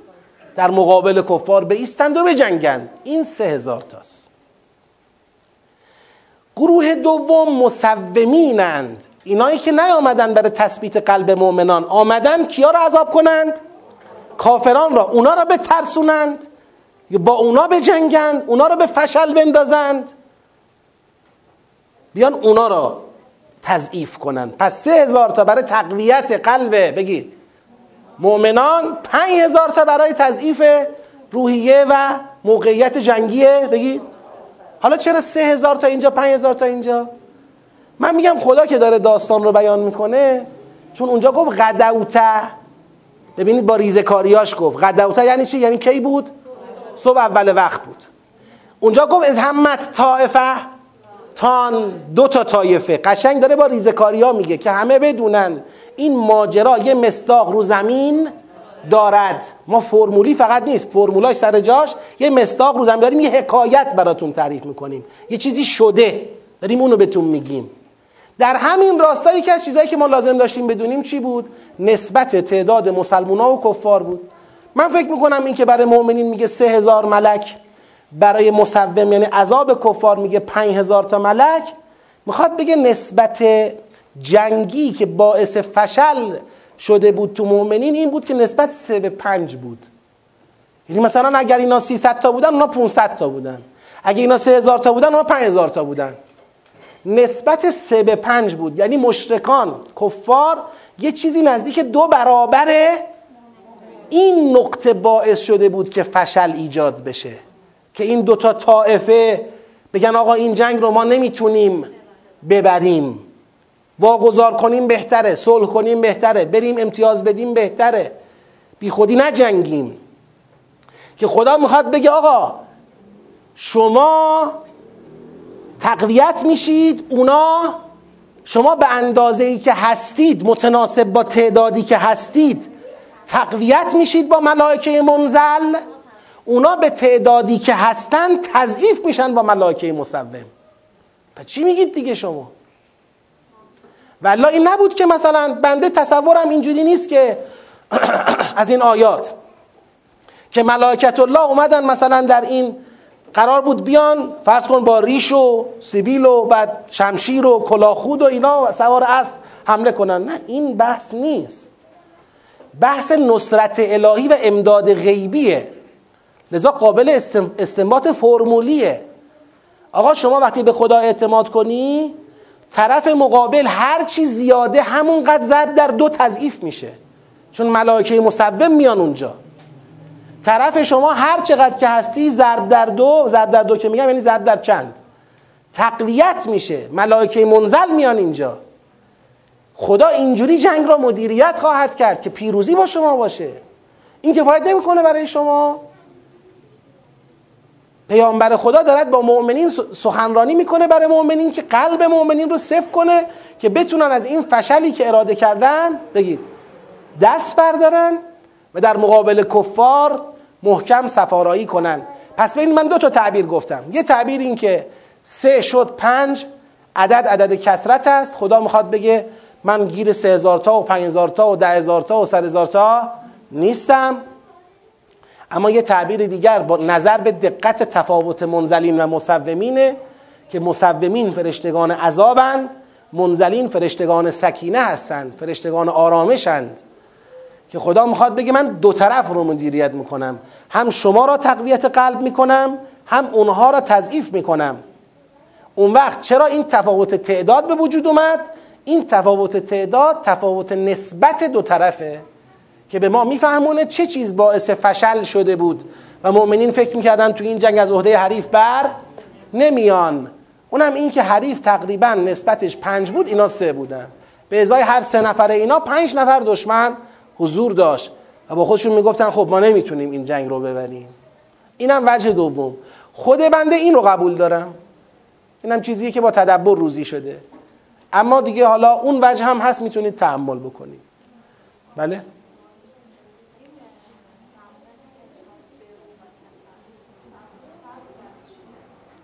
صبر در مقابل دشمن سختی جنگ نگرانی ها و فشارهایی که تو جنگ متوجهشون هست. تقوا در مقابل ترس و فشل که از ترس و فشل دوری کنن در معرض غضب خدا با ترک جنگ و با ترس و با فرار از میدان خودشون در معرض غضب خدا قرار ندن. بله؟ نمی‌دونم. اونی که بیشتر تو تاریخ ما خوندیم تو کتاب های عمومی تاریخ. من چون تخصصی احد رو نخوندم. ریزکاری اما تو کتاب های عمومی تاریخ معروفه که یه گروه بود که اون گردنه را چیکار کرد؟ سرآخر رها کرد و بالاخره از همون نقطه جنگ مغلوب شد. که حالا خیلی ها میگن آقا به طمع غنائم تاریخ بحثش اینه. به طمع غنائم و جنگ تمام شده و بذاریم بریم دنبال غنیمت و این حرفا. ولی اونی که از این آیات برمیاد اینی که اولا یه گروه نبوده دو گروه بوده که همت بر فشل داشته که آمادگی حضور در میدان جنگ نداشته. ثانیا اینکه طمع غنائم و اینا این تو این آیات حداقل حرفش نیست. صحبت از اینه که اینا احساس می‌کردن که به لحاظ کسرت جمعیتی که کفار دارن موفق نمیشن بر اونها غلبه کنن. لذا همتشون بر پیروزی نبود همتشون بر مقاومت نبود همتشون از اول بر شکست بود بر ناتوانی بود. و همین نقطه نقطه ای شد که اینها میدان رو خالی کردن. نه اینکه خیال کنید بله آقا جنگ مثلا رسید به نقطه پیروزی و بعد اینا طمع غنیمت کردن رفتن. آیات تو این فضا نیست حداقل این آیات. بله. نه نه دو, دو تا طایفه بودن. مثلا فرض کنید طایفه بنی فلان و بنی فلان. مثلا. نه دو طایفه دو گروه. دو گروه. نه نه مهاجر انصار نیست. نه نه. ولی خدا گفتم چرا حالا اصرار داره به ما بگه دوتا بودن؟ داره صحنه رو واقعی ترسیم می‌کنه. تو صبح داشتی آرایش جنگی می‌دادی. مخالفین جنگ دو طایفه بودن. تعداد شما نسبتش اینطوری بود. حرف و حدیث تو لشکر بود. داره جزئیاتی رو از صحنه واقعی ترسیم می‌کنه. که ماها بفهمیم این آیات مثل نیست. یه حکایت واقعیه که اتفاق افتاده. نه. هم سه هزار هم پنج هزار وعده خدا به حمایت از مؤمنان در احده و متن سخنرانی پیغمبر در صبح روز احده که وقتی پیغمبر دیدن لشکر دچار ضعف شده و می‌خواد خلاصه همت به شکست و ناتوانی داره پیغمبر در یک بند از سخنرانی فرمودن آیا کفایت نمی‌کنه خدا؟ سه هزار ملک منزل برای حمایت بفرسته. بعد اگر صبر کنید پنج هزار تا ملک مصوم میفرسته. ملک منزل سه هزار تا که شما را یاری کند تقویت کند. ملک مصوم پنج هزار تا که اونا را تضعیف کند. و این تفاوت نسبت هم میفهمونه. که شما مثلا اگر 300 تایید اونا 500 تا. من فورهم مثل حتاه. یعنی آقا یه بار هستش که ما صبر کنیم آرایش جنگیمون محکم بشه و اون امدادها برسه و و و تا آمادگی پیدا کنیم. میگه نه همین الان هم بخوان حمله کنن قافل گیرتون کنن بازم با پنج هزار تا ملک تضعیفشون می‌کنیم. اینم وجهیه. اینم یه وجهیه. میشه گفت آقا مثلا من فورهم اومده سه هزار تا رو کرده پنج هزار تا. خب؟ ولی من فکر می‌کنم ظهور بیشتر باید از صفات ملائکه گرفته بشه. سه هزار تا ملک منزل پنج هزار تا ملک نمیگه منزل دوباره میگه مصوم یه اشتباهی که اتفاق افتاد در تفاسیر اینه که این مصوم رو دیدن گفتن یعنی پرچم به دست علامت دار به صرف کلمه سمه و سمه سومه حالا هر کدوم به صرف این کلمه فکر کردن ملائکه علامت دار. و حالا که اگر قرآن به قرآنی نگاه می‌کردن وقتی پای عذاب در میونه و جهاد عذاب است برای کافران خب ما در قرآن کلمه مسومتا عند ربک للمجرمین رو داریم. اتفاقا چی بوده؟ سنگای تو دست فرشته ها بوده که می‌خواستن به قوم کافر بزنن. پس مسوم و مسوم تو فضای عذاب به معنی پرچم به دست بودن نیست. یعنی فرشتگان حاوی فرشتگان دارای اسلحه عذاب فرشتگانی که می‌تونستن عذاب کنن از جانب خدا کافران را. اگر این رو برای مصوم ملائکه مصوم قبول کردیم که البته شواهدی هم در ادامه داره حالا بهش می‌رسیم که نشون میده فضا فضای عذابه. اصلا خدا می‌خواد بگه شماها کاره ای نیستید. حتی پیغمبر ببخشید اینطوری میگم من. من از پیغمبر عذرخواهی می‌کنم ولی خدا که عذرخواهی لازم نیست از پیغمبر. حتی پیغمبر کاره ای نیست. اینا همه فقط تو صحنه ایستادن خدا داره یه کار دیگه ای انجام کار اصلی رو او داره انجام میده. حالا می‌رسیم بهش. میگه که اگر پذیرفتیم این ملائکه مصوم ملائکه عذابن ملائکه منزل ما رو می‌بره تو انزل السکینه. یعنی اینا ملائکه ای هستن که نازل شدن برای آرامش شما. این حالا یه تعبیره. میتونیدم روش تحمل کنید و بعدا ببینید خیلی قوی نیست و رد کنید. چون خودم هم همچین خیلی محکم رو این حرف نیستم. این یه وجه. این وجه کسی نخواست بپذیره وجه دیگرش همونی که سه هزار تا پنج هزار تا. حالا با تعبیر شما منفورهم سه هزار تا رو کرده پنج هزار تا. یا نه اصلا عدد کسرت پیغمبر می‌خواد بگه خدا لنگ تعداد نیست. بله؟ نه. این آیات بعد از جنگ نازل شده. اما داره حکایت می‌کنه از حرفایی که اونجا زده شده. و ما ینطق عن هوا ان هو الا وحیون. یوها خیلی از آیات تعدد نزول دارن. یه بخشی از آیه یه بخشی از سوره در یه وقتی نازل شده یه کاری باش انجام شده. الان دو مرتبه نازل میشه تو سوره جای خودش رو پیدا می‌کنه. یعنی اون موقع خدا به پیغمبر این حرف رو زده که بگو بشون بگو که آقا کافی نیست برای شما سه هزار تا ملک منزل کافی نیست برای شما پنج هزار تا ملک مصوم. صبر کنید تقوا پیشه کنید. پنج هزار تا ملک مصوم میفرستیم ما. اینا گفته شده اونجا.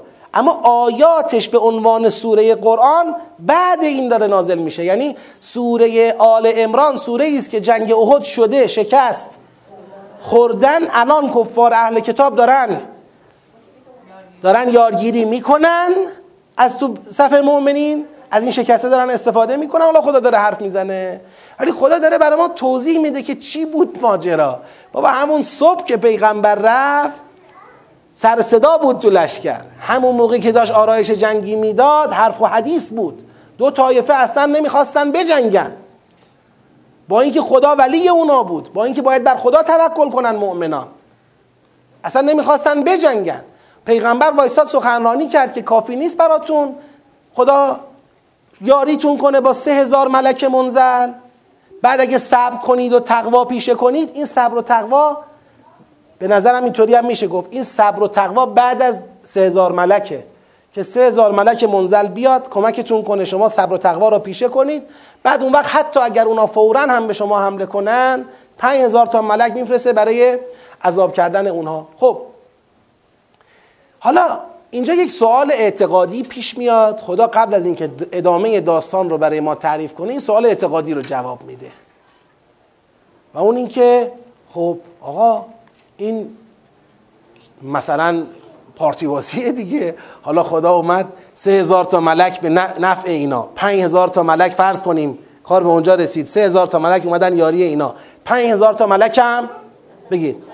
رفتن در مقابل کفار و با اونا جنگیدن. خب جنگ پیروز شد. میگه خدا میگه و ما جعله الله الا بشرا لکم ولتطمئن قلوبكم بهی و من نصر الا من عند الله العزیز الحکیم لیقطع طرفا من الذين كفروا او یکبتهم فینقلبوا خائبین. بابا جریان سه هزار ملک و پنج هزار ملک و اینا اصل ماجرا نیست. اصلا کفار با کی طرفن؟ با خود خدا طرفن. جنگ اونا با خداه. خدا هم اراده کرده که اونها را نابود کنه زلیل کنه و نابود کنه. نصر از نصری که به شما می‌رسد یاری که به شما می‌رسد از جانب خدا داره می‌رسه. دعوای دو تا بچه با هم که بابا اومد طرف یکی اون یکی تنها موند نیست. دعوای یه سری بنده ناشکر ناسپاس با خداست. قرار شما از طرف خدا شمشیر بزنید. خدا هم نصرت خود را شامل حالتون می‌کنه که به این وسیله این بندگان ناسپاس خود را چیکار کنه؟ عذاب کنه تنبیه کنه قطع کنه. اینها را ریشه کن کنه اینها را. پس یه بار دیگه می‌خونم. و ما جعله الله الا بشرا لکم. خدا قرار نداد این ملائکه را چه سه هزار تا را چه پنج هزار تا را مگر بشارتی برای شما.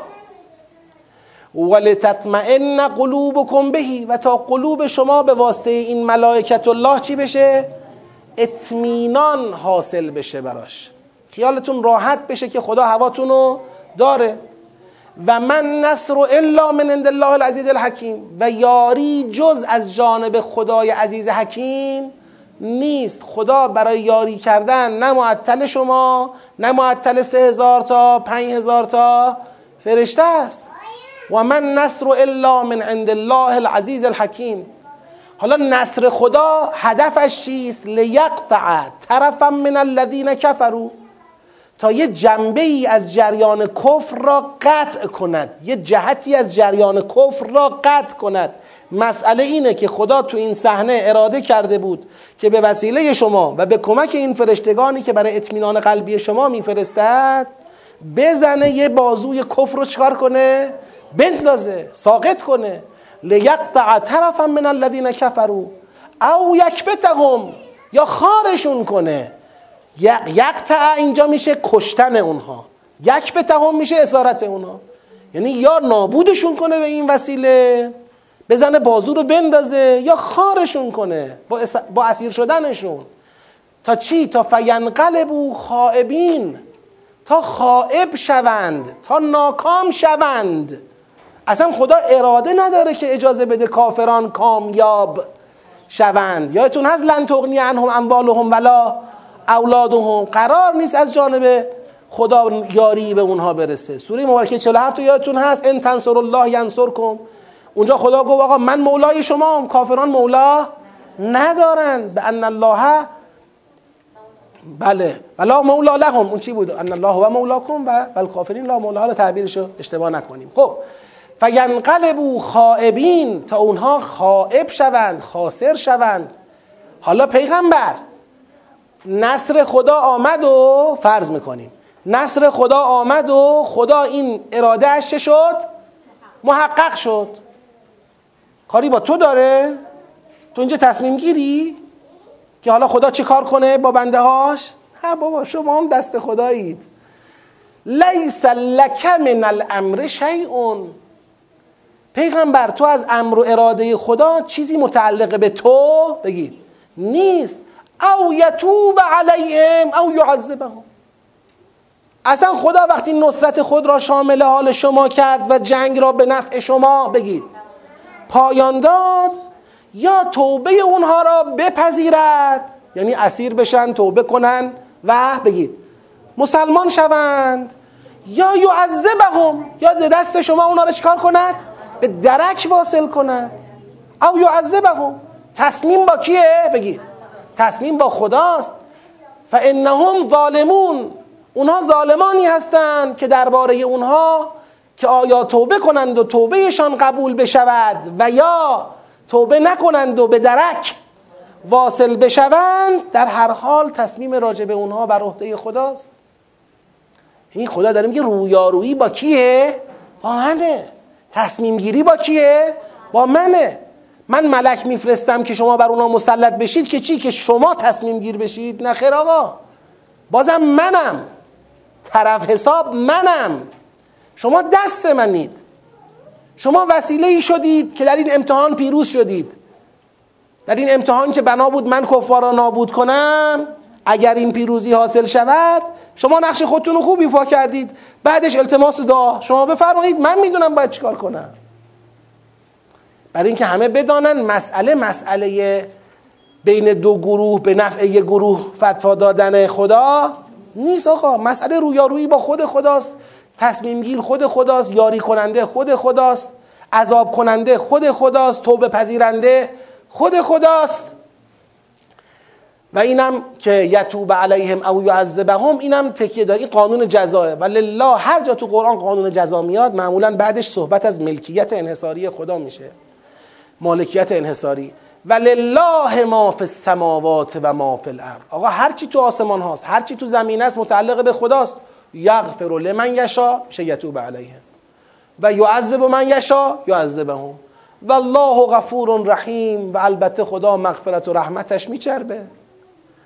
اگر اینها همینجا هم اراده توبه کنند باز هم مغفرت و رحمت خدا شامل حالشون میشه و می‌تونن بالاخره ره به یک نجاتی پیدا کنند. و الله غفور رحیم. بفرمایید. برای اینکه فرمول رو سوال اینه. وقتی که میپذیریم این آیات بعد از شکست مؤمنین در جنگ احد نازل شده و الان عملا خدا دارد صحبت از این می‌کند که من با ملائکه یاری می‌کنم که چی بشود؟ که طرفم من الذین کفرو را قطع کنم یا خار کنم و نصر از جانب منه تا تصمیم بگیرم که اونها را عذاب کنم یا توبهشان را بپذیرم و این حرف را داره می‌زنه. ایشون سوالشون اینه که خب اصلا وقتی جنگ مغلوبه شده این حرفا چه جایی داره؟ جنگ مغلوبه شده به چه علت؟ کوتاهی مؤمنان. فرمولی که خدا داشته تو اون سخنرانی به پیغمبر گفته برای مردم صحبت کن اون فرمول تو چه فضاییه؟ تو فضای این که آقا خدا تو میدون هست. الان این دوتا آیه می‌خواد این دوتا آیه می‌خواد به چی جواب بده؟ می‌خواد عقبه اعتقادی نصرت مؤمنین به دست ملائکه را توضیح بده. که اگر پیغمبر وایستاده با مؤمنین سخنرانی می‌کنه که آقا سه هزار تا ملک بستون نیست پنج هزار تا ملک بستون نیست این سه هزار تا و پنج هزار تا کسی خیال نکنه یه پارتی بازی بی منطق و بی مبناست. نه خیر. این سه هزار تا و پنج هزار تا آیه و نشانه رو در روی خدا با کافرانه. در واقع داره فرمول را کامل می‌کنه که تو ذهن کسی این بحث سه هزار تا و پنج هزار تا خلجان ایجاد نکند که چرا اینجوری توازن را خدا به هم می‌زنه تو جنگ؟ بابا جنگ با خدا دارن می‌کنن. کسی با خدا میجنگه توقع داره پیروز بشه؟ توقع داره حمایت بشه؟ از کی؟ از جانب کی حمایت بشه؟ من هذا الذی ینصرکم من دون الرحمن. کی می‌خواد یاریتون کنه آخه به جای خدا؟ کی هست؟ خب شما خودتو تو میدان پوچ قرار دادی. تازه خدا اینقدر آقا و بزرگواری که راه توبه هم اینجا چیکار کرده؟ باز کرده برگرد. توبه کن او غفور رحیمه میپذیره. پس اینا برای تکمیل فرموله. حالا ممکنه اینجا یه سوال بجا از من پرسیده بشه. اونم اینه. آقا شما از کجا میگی جنگ مغلوبه شد؟ از رو تاریخ. از رو تاریخ میگی جنگ مغلوبه شد. اینجا که صحبت از مغلوبه شدن جنگ نکرده. تا سخنرانی پیغمبر رو آورده که بله سه هزار ملک پنج هزار ملک. یکم بریم جلو. ببین ما از اینجا وارد آیات ربا میشیم که بعدا توضیح میدم چرا میشیم. یکم میره جلو می‌رسه به اینجا. می‌رسه به اینجا. هازا بیانون ربا رو جمع می‌کنه بحث ربا رو. بعد میگه ولا تهنو ولا تحزنو. و انتم الاعلون ان کنتم مؤمنین. ان یمسسکم قرح فقد مس القوم قرح مثله. و تلک الایام نداولها بین الناس. چه خدای مهربونی چه خدای آقایی. اون همه سخنرانی برای ما کرد. گوشم نکردیم. جنگم مغلوبه شد. الان ما شکست خوردار داره با اون حرف می‌زنه. میگه ببین اگر یه قرحی زخمی یه لطمه ای به شما خورد توی این جریان کشته ها دادید مغلوبه شد. حالا میره در ادامه می‌رسه به کشته ها به شکستی که حاصل شد. باشه قبلا به اونام این شکست ها رسیده. بالاخره تلکل ایام.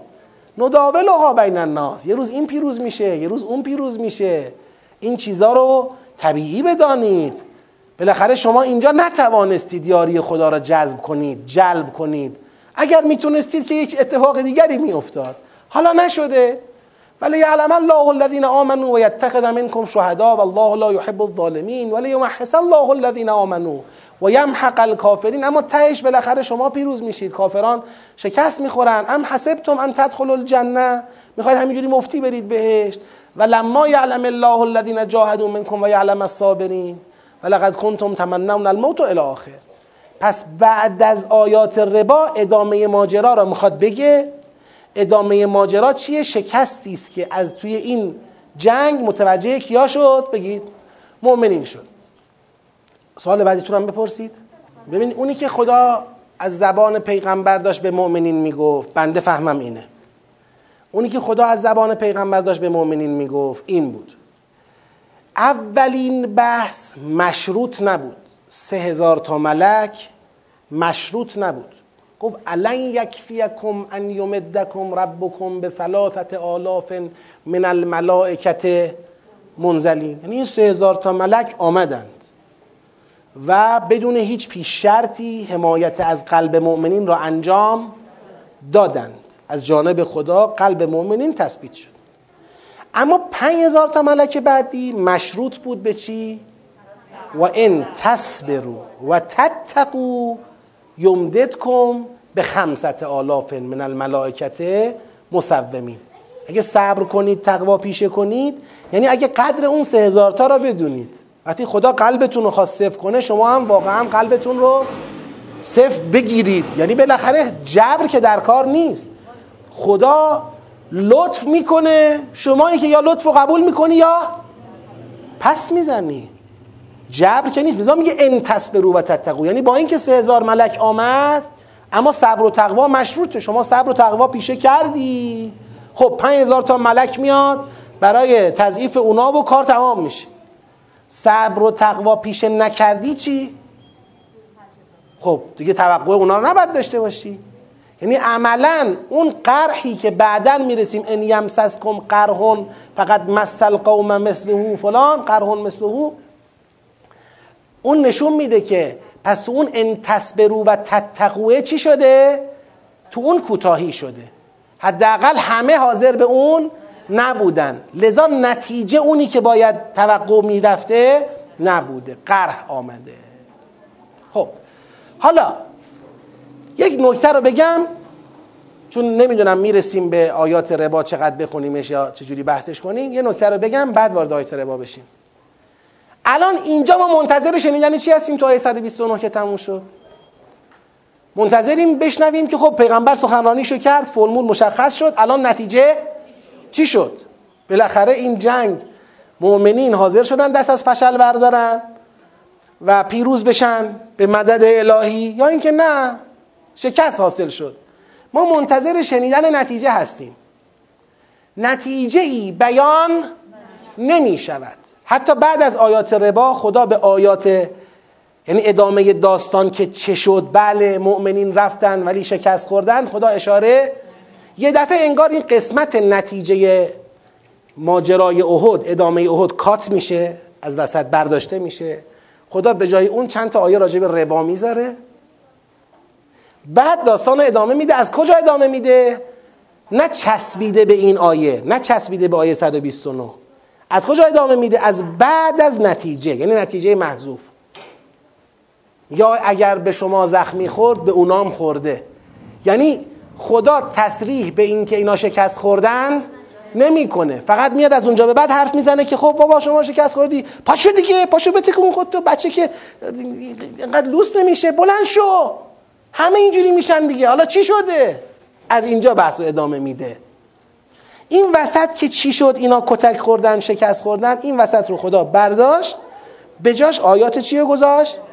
چرا؟ علت فشل. کجا شما باختید؟ برگردید به اون آیاتی که انفاق بود تو این سوره. که لن تنال البر حتی تنفقو انفاق تو قرآن مقابل رباه. کجا باختید که حتی خدا حاضر بود پنج هزار تا ملکم بفرسته کار رو به نفع شما تمام کنه. اما شما نتوانستید صبر و تقوا پیشه کنید. چرا؟ چه بلایی بر سرتون اومده که نمی‌تونید یاری خدا را جذب کنید جلب کنید؟ خدا چون قرآن یک کتاب قصه نیست. قرآن با کتاب های دیگه فرق می‌کنه. قصه هم که می‌خواد بگه مثلا قصه هزار یک شب نمیگه که ما رو سرگرم کنه که ما تخمه بشکنیم و گوش بدیم. ها می‌گفتی چی شد؟ نه این نیست. قصه هزار یک شب نیست. قرآن میگه که خب پیغمبر سخنرانیشو کرد. بعد میفرماید یا ایها الذین آمنو لا تأکلوا الربا. بابا مؤمنا ربا نخورید. ربا نخ... مؤمن ربا می‌خوره؟ لا تأکلوا الربا اضعافا مضاعفه ربا نخورید چند برابر چند برابر. چند برابر چند برابر پولایی که به مردم قرض دادید به عنوان سود از این بدبختا نگیرید و بخورید. ها؟ از اول بود. از اول بود. این بشر بیخیال نمیشه. ربا نخورید آفن مضاعفه. و تقل الله لعلکم تفلحون. برای ترک ربا تقوای الهی پیشه کنید. باشد به فلاح و رستگاری برسید. آیه توضیحی من اینجا بدم تو پرانتز. فرق ماهوی ربا و کار تجاری. چون مسلمونا یعنی مردم می‌گفتن انما البیع مثل الربا. یعنی تو ذهن آدما ربا یه نوع معامله است. معامله پوله. این هم یه جور معامله است. شما الان پول احتیاج داری؟ منم پول دارم. من پول میدم شما احتیاج احتیاج تو برطرف کن. اینکه با پول من تو احتیاج تو برطرف می‌کنی یه نفعی است برای تو. تو هم در قبال پولی که من به تو دادم یه نفعی برسون به من. خب شما بیشتر به من پس بده. معامله است. با خودشون میگن یه جور معامله است دیگه. یه چیزی لحاظ نمی‌کنن. که این اگه دقت بکنیم فرق ربا و تجارت معلوم میشه. اینکه این طرف الان نفعی که از پول تو می‌بره قرار یه چاله ای از زندگی او رو پر کنه. یعنی او گرفتار شده از تو قرض کرده. گرفتار شده بیمارش تو بیمارستان بوده می‌خواسته دختر شوهر بده می‌خواسته نمی‌دونم برای خونش نون ببره می‌خواسته چه کنه چه کنه ضرورت های زندگیشو برطرف کنه. از شما قرض خواسته. شما به او دادی او با پول شما تا یه مدتی خلای خودش رو جبران کنه که بتونه خود را بازیابی کنه و دو مرتبه در یک مستوای متعادل و متوازنی زیست خود اقتصادی خودش رو ادامه بده. وقتی شما میای بابت دادن پول تو این مقطع به او از او سود مطالبه می‌کنی فرصت نمیدی که او خودش رو چیکار کنه؟ بازیابی کنه. یعنی به او فرصت بازیابی نمیدی. عملا او داره دوباره ضعیف و ضعیف و ضعیفتر میشه. این چاله بزرگتر میشه. یعنی پول شما مشکل او رو که حل نمی‌کنه واقعا. عملا اون میره پایینتر. بعدش هم نمی‌تونه سود تو رو بده. از آفم مضافه یعنی این. سود تو هم نمی‌تونه بده. اونم میاد رو قرض. مثلا فرض کن یه سکه طلا بهت بدهکار بود. سودش مثلا بود یه سکه طلای دیگر در طول یک سال اونم نتونسته بده. حالا چقدر بدهکاره؟ دو سکه طلا. سودش چقدر میشه؟ دو سکه طلای دیگه میشه. چهار تا. چهار تا شد. حالا هشت تا شد. حالا 16 تا شد. همینجوری داره میره والا. از آفم مضاعفه این داره بدهکار تو میشه. خب این این چه تجارتی است که شما یکی رو زدی زمین؟ ضعیفش کردی. این تجارت نیست. تجارت لا ضرر ولا ضرار. نه ضرر کن نه ضرر بزن. تجارت ضرر زدن نیست. در حالی که این قصه کجا اتفاق میفته دقت کنید. این قصه ربا کجا اتفاق میفته ذاتا اصالتا. تو بحث قرض اتفاق میفته یعنی جایی که شما باید انفاق کنی به قرض دادن یا به صدقه دادن شما قرض نمی‌دهی صدقه هم نمی‌دهی پول میدی منفعت طلب می‌کنی. اما یه بار صحبت از قرض نیست. صحبت از کاره. یعنی من میام پیش شما میگم آقا من می‌خوام کاری انجام بدم فرض کنید. می‌خوام خرید و فروش کنم می‌خوام زمین بکارم می‌خوام ال کنم بل کنم چا بکنم هرچی یه پولی می‌خواد یه حمایتی می‌خواد یه مشارکت مالی لازم دارم. مشارکت مالی کن من کار رو انجام میدم کار که به نتیجه می‌رسه سود داره تقسیم می‌کنیم. هم من بهره من میشم هم شما بهره من میشی. اینجا قرضی رد و بدل نشده. یک همکاری اقتصادی صورت گرفته یک مشارکت صورت گرفته. ربا اینجا نیست. بله خود این مسئله باید ضابطه داشته باشه. آقا معاملات ضابطه می‌خواد. این معامله چه جنسیه؟ مزاربه است؟ ضوابطش چیه مزاربه این معامله چه جنسیه؟ مزارعه است؟ مساقاته؟ چیه ضوابطش؟ ضوابط معاملات یا مشارکت های اقتصادی معلومه. و به طبق ضوابطش باید عمل بشه. اگر از اون ضوابط تخلف بشه شبه حرمت پیش میاد. اما ربا مال کجاست؟ ربا مال معاملات نیست. ربا مال قرض دادن و قرض گرفتنه داری قرض میدی سود می‌خوای. قرض که سود نداره. اینجاست که مرز ربا و معاملات روشن و آشکار میشه. که خیلی ها یا از اون ور بوم میفتن یا از این ور بوم میفتن از اون ور بوم اینه که هیچ پولی رو جز به سود به دیگران نمیدن. هیچ مبلغی را هیچ مالی را جز به سود گرفتن. آقا فر طرف بریز داره پول میده سود می‌خواد. مشکل داره پول میده سود می‌خواد. براش فرقی نمی‌کنه. یه سود ثابتی رو تعیین می‌کنه من اینو می‌گیرم. شما برو حالا هر کار می‌کنی با این پول خودت می‌دونی. مشکل درمان تو حل می‌کنی. هر کار می‌کنی خودت می‌دونی. یه ده از این ور با میفتن یه دم از این ور میفتن که چون میترسن یه وقت ربا بشه کلا وارد هیچ نوع معامله اقتصادی نمیشن. آقا با هیچکی وارد مزاربه نمیشن با هیچکی وارد مزارعه نمیشن با هیچکی مشارکت نمی‌کنم ربا می‌شود. خب اینم از این ور بوم افتادنه. این چرخ اقتصاد یک جامعه رو فلج می‌کنه. این ضابطه داره اینم حد و حدود داره تعریف داره. این یه پرانتزی بود باز کردم و بستم. بله بله مشارکت در تولیده. یک کارخونه ای داره یک مثلا فرض کنید جنسی رو تولید می‌کنه شما میری سهام می‌خری. بالاخره این سهام بالا میره پایین میره سود داره ضرر داره هر چی داره. شما مشارکت کردی. بله. سود قطعی در هیچ مزاربه ای نباید تعیین کرد. میشه ربا. ربا میشه اصطلاح فقیه. این چون قرض ندادی ربا نیست میشه حرام. این پول حرامه. اگر کسی توی مزاربه سود قطعی تعیین کنه حرامه. نمی‌تونه تصرف کنه. اما از نظر بنده ربا وقتی صدق می‌کنه که پول قرض دادی.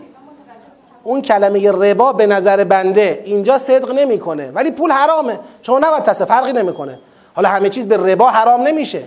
شما به عدم رعایت ضابطه مزاربه گرفتار حرام میشی. مال حرام میاد تو زندگی سود قطعی یعنی چی؟ یعنی میگه آقا من فرض کنید این پول دادم به تو 5 درصد می‌گیرم از تو. شما سود کنی ضرر کنی داشته باشی نداشته باشی من 5 درصد می‌گیرم از تو کاری هم با هیچی ندارم. این میشه سود قطعی. دارم عرض می‌کنم من بحث احکامش رو واگذار می‌کنم به بعد خلاصش رو فقط میگم. اما تو مزاربه چیه؟ تو مزاربه علل حسابه یعنی میگه آقا این سود قطعی نیست این سود علل حسابه من با توجه به کاری که دارم انجام میدم اطمینان دارم که این مقدار سود رو به دست میآورم. این رو برای شما به شکل علل حساب تضمین می‌کنم. به شما میدم در طول مدت. در پایان معامله سود قطعی را محاسبه می‌کنیم. اگر من به شما بدهکار بودم باید به شما بپردازم. اگر معلوم شد به شما بیشتر دادم شما باید به من برگردونی. حالا چون صحبت از معامله است صحبت از قرض نیست فقها اینجا اومدن یه قیدی گذاشتن. میگن آقا برای این تهش می‌تونی مصالحه کنی. میگه آقا من اینو علل حساب بهت میدم من از تجارت خودم مطمئنم. علل حساب به شما این سودو میدم. آخر کار حساب کتاب می‌کنیم. یا طرفین صلح می‌کنن میگه آقا من می‌دونم به شما بیشتر دادم ولی بنده راضیم دست تو باشه. مال تو. اونم میگه من می‌دونم از تو کمتر گرفتم ای بسا. اونی که پیش توه صلح کردم مال تو. یعنی طرفین راضی میشن به اینکه اون کم و زیادشو به همدیگه ببخشند. بازم مشکل رو حل می‌کنه. یعنی با اینکه اینجا یک درصدی هم معلوم بود اما درصد علل حساب بود قطعی بود. نباید این درصد باعث بشه که از محاسبه پایان سر باز بزنند.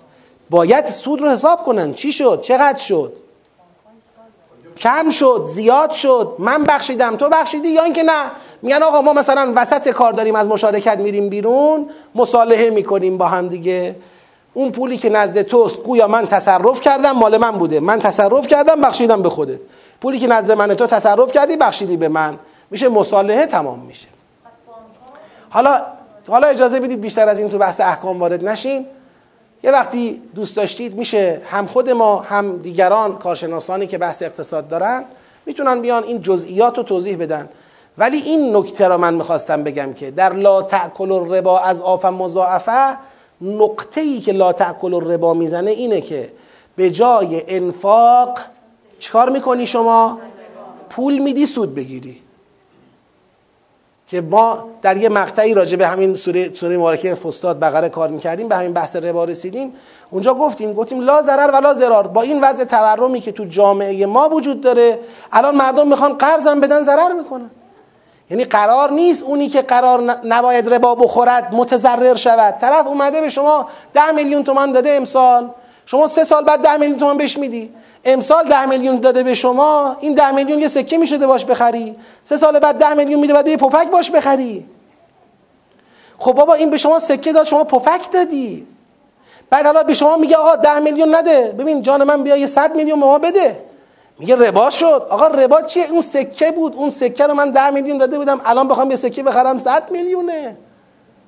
این نشد ربا. ببینید اینجا باز از این ور میفتیم یعنی باب قرض الحسنه هم جمع میشه. مردم می‌خوان قرض بدن به هم. می‌بینن که آخه من الان قرض بدم خودم کمرم میشکنه. آقا من نمی‌خوام کمر تو رو بشکنم اما کمر خودم هم نباید بشکنه. من آمدم به شما قرض دادم. شما اینو گرفتی بردی مصرف کردی. در اون زمانی که قرض گرفتی به اندازه ده میلیون ارزش داشت به اندازه یه سکه ارزش داشت. الان که می‌خوام پس بگیرم همون ده میلیون رو به من میدی و اون ارزش رو نداره. وقتی شیب تورم توی جامعه بالاست و پول از مدیریت خارج شده این مصیبت سر مردم میاد. که ما آمدیم اونجا گفتیم آقا البته هر کس صاحب اختیاره. الان یکی میگه من پول قرض میدم. می‌دونم من ارزش پولم میاد پایین ولی ازش گذشتم. یعنی آقا من با اینکه می‌دونم از اصل ارزش مالی پول من کم می‌شود قدرت خرید من سه سال بعد این نخواهد بود. با این حال گذشتم. این در واقع اون بخشی را که بعدا به دست نمیاره چیکار کرده؟ اونو بلا عوض داده. یه بخشیش معل عوض شده. ده تومن امسال داده ده تومن سال بعد پس گرفته. در حقیقت نصف ارزش پولش را پس نگرفته به شما بخشیده. اشکال نداره. هم اون حق داره این کار رو بکنه هم شما اشکال نداره که بپذیری. ولی آیا حق نداره بیاد به شما بگه آقا من به شما قرض میدم معادل طلا قرض میدم؟ من فرض کنید معادل نفت قرض میدم معادل گندم قرض میدم معادل برنج قرض میدم. آقا این الان مثلا فرض کن پولی که من به شما میدم این ده گونی برنج تارم دمسیاه درجه یک ایرانیه. خب. اگر در ده سال دیگه می‌خوای با من پس بدی من کار ندارم شما چقدر از من گرفتی. معادل ده گونی برنج تارم دمسیاه به ما بده. خب من برم لاقل همون قدرت خرید رو داشته باشم. آیا این می‌شود ربا؟ ابدا. نه که بنده بگم نمی‌شود فقها هم میگن نمی‌شود. این کسی بگه حالا این یک حکم جدیدیه که در تدبر در آمده اینجوری نیست فقها هم میگن نمیشه ربا. منتها این سر اینش اختلاف نظر هست. حتما باید خود طلا را بدهم خود برنج را بدهم تا خود برنج را بگیرم. یا نه می‌تونیم معادل سازی کنیم. بگیم آقا این ده تومن الان سکه مثلا فرض کن ده و سیصده. اینم ده و سیصد مال شما. یه سکه شد. به اندازه یه سکه به من پول بده فلان وقت. حالا بعضیا اینجا احتیاط می‌کنن میگن که این بالاخره پول دادی پول گرفتی پول ده و سیصد دادی اما سیزده میلیون گرفتی شد ربا. بعضی میگن نه آقا همین که معادل سازی کردید کافیه. حالا سر این موضوع ممکنه یه اختلاف نظری باشه و بنده بگم آقا معادل بودنش کافیه. یعنی لازم نیست الان شما بری سکه را بخری بیای به طرف سکه را بدی. اونم فردا سکه بخرد بیاد به شما سکه بدهد که تو همین خرید و فروش سکه هم دوباره هر دوتون ضرر کنید. آقا معادل دیگه این انقدر سکه است اینم انقدر طلاست این انقدر برنجه مثلا. اینم برای چیه؟ برای اینه که اگر قرار تو جامعه مسلمین قرض باشد و ربا نباشد نه از این ور بیفتیم کسی این ور زمین بخوره قرض دهنده دیگه جرأت نکنه قرض بده. قرض گیرنده هم بالاخره تکلیفش رو بدونه. حالا آقا اینجا میگه آقا بنده بخوام طلا قرض کنم چه می‌دونم طلا چند میشه؟ شاید فردا نتونم طلا برگردونم. پس شما نباید قرض کنی. شما نباید شما باید دنبال بلا عوض باشی. یا کسی رو پیدا کنی که بهت پول بده عملا بخشیش بلا عوض بشه.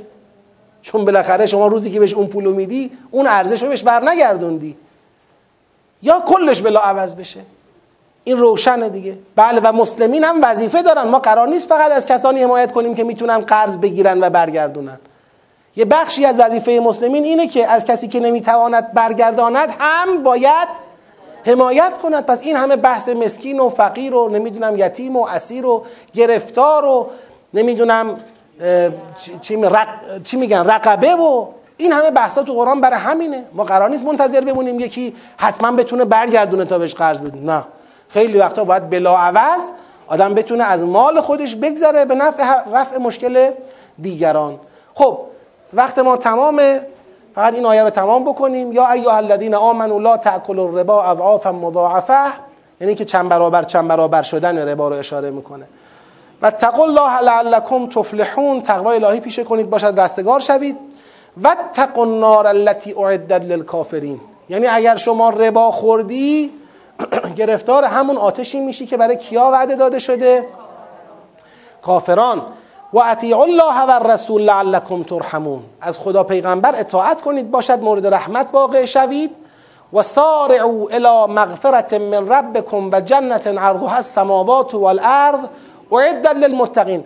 از از از ناری که اعدت للکافرین اتقو از جنتی که اعدت للمتقین بگید.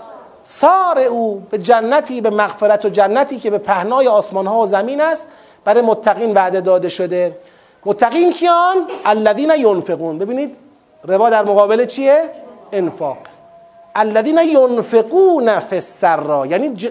یعنی اونجایی به ربا میفتی که باید انفاق می‌کردی. ربا تو معامله و تجارت نیست. ربا تو قرض و صدقه است. جایی که باید انفاق می‌کردی معامله کردی. غلط کردی. بیجا کردی. اینجا جای معامله نبود. بیچاره داشت زمین می‌خورد. معامله باش می‌کنی. الذین ینفقون فی السراء و الضراء کسانی که در شرایط, شرایط سخت انفاق می‌کنن. والکاظمین الغیظ کسانی که خشم خود را فرو می‌خورن. والعافین عن الناس. حالا این آیه رو بذاریم انشالله در دور بعد هم به همین بهانه یه مقدار راجع به ربا بیشتر صحبت کنیم. هم آیات بعدیش رو توضیح بدیم دیگه از آنم شد. تا آخر آیه 133 و السلام علیکم و رحمت الله و برکاته.